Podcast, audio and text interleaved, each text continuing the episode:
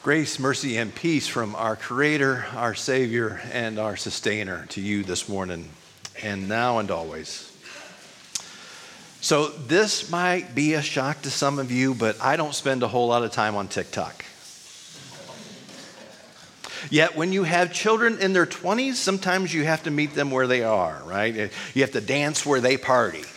Is, is that a thing? I don't know if that's a thing or not. Anyway, what I'm trying to say is, as Missy often, my wife often tells me, sometimes you have to enter their world to see yourself, for yourself, what they experience. Anyway, there are posts from this certain TikTok guy that my children will occasionally send me to give me a chuckle. This particular TikTok video was not sent by my children, but I recognized him from some of the other videos that they had sent. So I began to watch it. And he was role playing, talking with God about the first commandment. Of course, he was playing both roles, God and himself, asking these questions. And he asked God a question, and he says, Thou shalt not have no other gods before me, he says. That feels kind of insanely narcissistic and insecure for an omnipotent being. And what is it? How is it that you have that as the number one rule of all the rules? I, you don't have do not murder until number six. It's good that you have it down there, but number six? And he goes on sarcastically drilling God in the conversation of the post. And as I sat there watching, I thought, if this guy was raised in the church, which I'm not sure he was, but if he was, I know it definitely wasn't a Lutheran church because if he did, if it was a Lutheran church, he would have known that the first commandment means to honor, love, and trust God above all things. God is not narcissistic or insecure. God is simply reminding Moses and the Israelites that God is the first one to begin the relationship. God says, I am the Lord your God who already brought you out of the land of Egypt, out of the house of slavery. You shall have no other gods before me.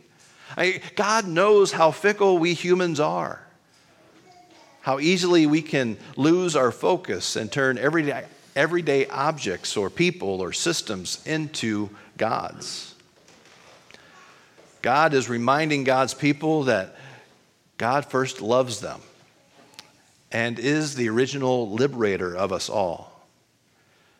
These initial words in Exodus verse 2 ground the reception of the Ten Commandments in the Israelites' history as enslaved people who receive these commandments from God who liberates them. God liberates God's people from slavery in Egypt and continues to liberate us from slavery this, to this day.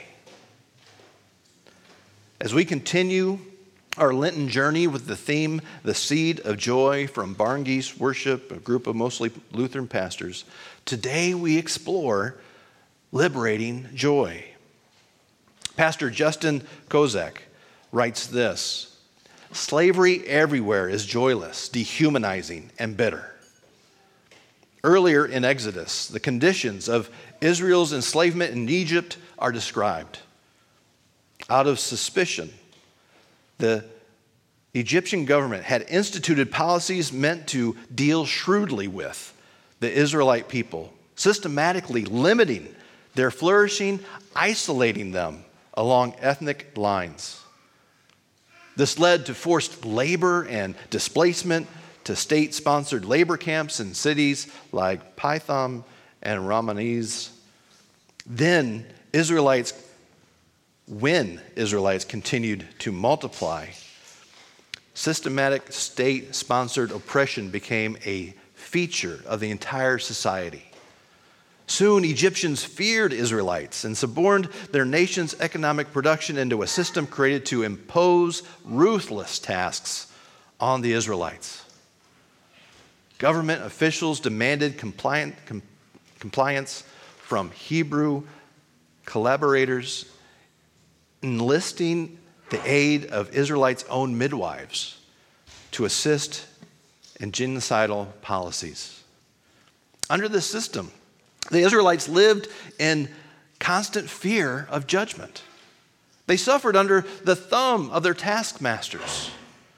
When they proved to be successful at anything, whether they were productive in their labor or prodigious in childbirth, the Egyptians redoubled efforts to create conditions for their failure. It was an environment of absolute oppression where every rule was created to dehumanize them and authorize their abuse. With this painful history in mind, consider what God requires of people of God's people in the 10 commandments. They must worship the God who saved them rather than any false god or earthly power. They must have a weekly rhythm of work which includes rest. They must honor their parents and other relationships, such as those with their neighbors. They must respect boundaries of ownership, kinship, and love.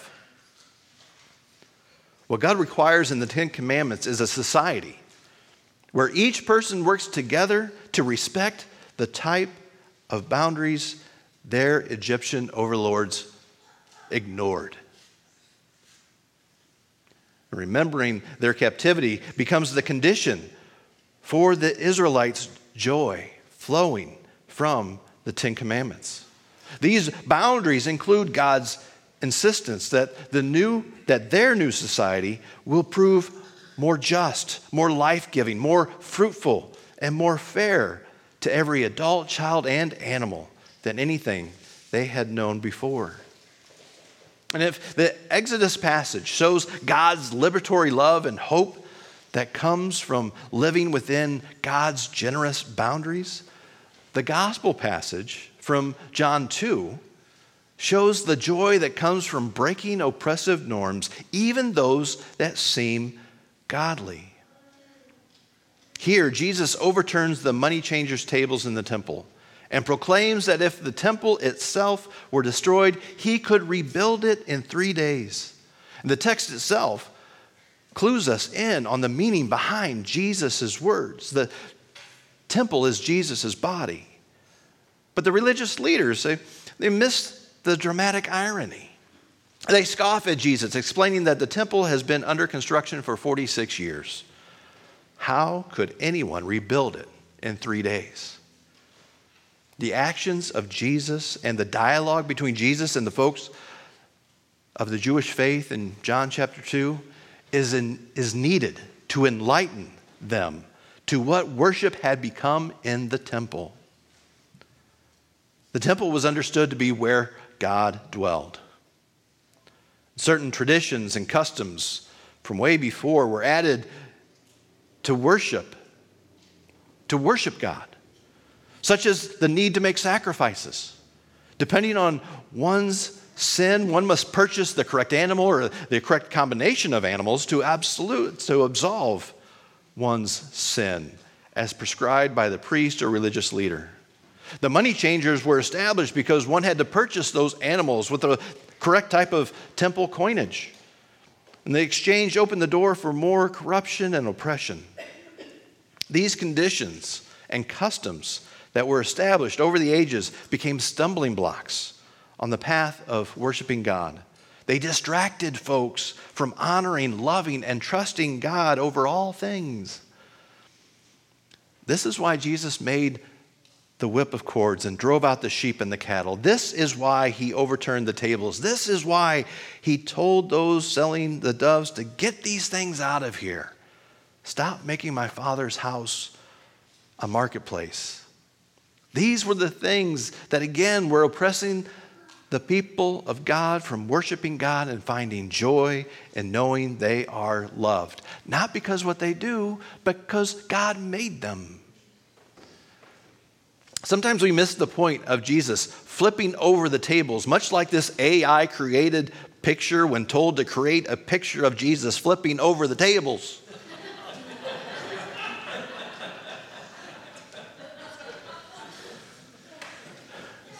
We miss out on God's liberating joy when we miss the point that Jesus then and now presents. It represents the presence of God among them. Jesus represents the presence of God among them and us, whether in the temple or the church building or out in public. Don't miss the point that the Holy Spirit lives within you. We are also the body of Christ. I'm reminded of a time in my first call when the students of the intermediate school would visit the church that I served. One of the teachers created this tour of our small town in Middlebury called the Seven Wonders of Middlebury. Now, I forget most of what those wonders were, but I do know that it ended up with a trip to the Das Essen Haus, famous bakery, for a wondrous fresh baked donut. But right before that, St. Paul's Lutheran Church was second to last on this, on this tour. And it was on this tour because we had this hand carved setting of the Last Supper that was suspended over the altar. Only two such carvings exist in the world. I would remove a couple of those carved pieces because they could come out and set them on the ground, and the students would get a, a closer look. And I would tell the, the children about the artist and how St. Paul's was home to one of those sets. One year, I remember asking the students, What do you think is the most holy thing in the church? And they would point to objects, and I would hear answers like the cross, or the church itself, or the altar or the Bible? And each time I would say, Good answer, but think again. Finally, I would tell them, There is something more holy than any of those things that you described. And I would point to them and say, You, you are the most holy thing in this church because God loves you because you are the only thing in this church made in the image of God. You hold in your lungs the very same breath that God breathed into Adam and Eve. You are the reason God became human and came down to earth to walk among us, to heal, to teach. You are the most holy thing in this church. And that means so is the person next to you.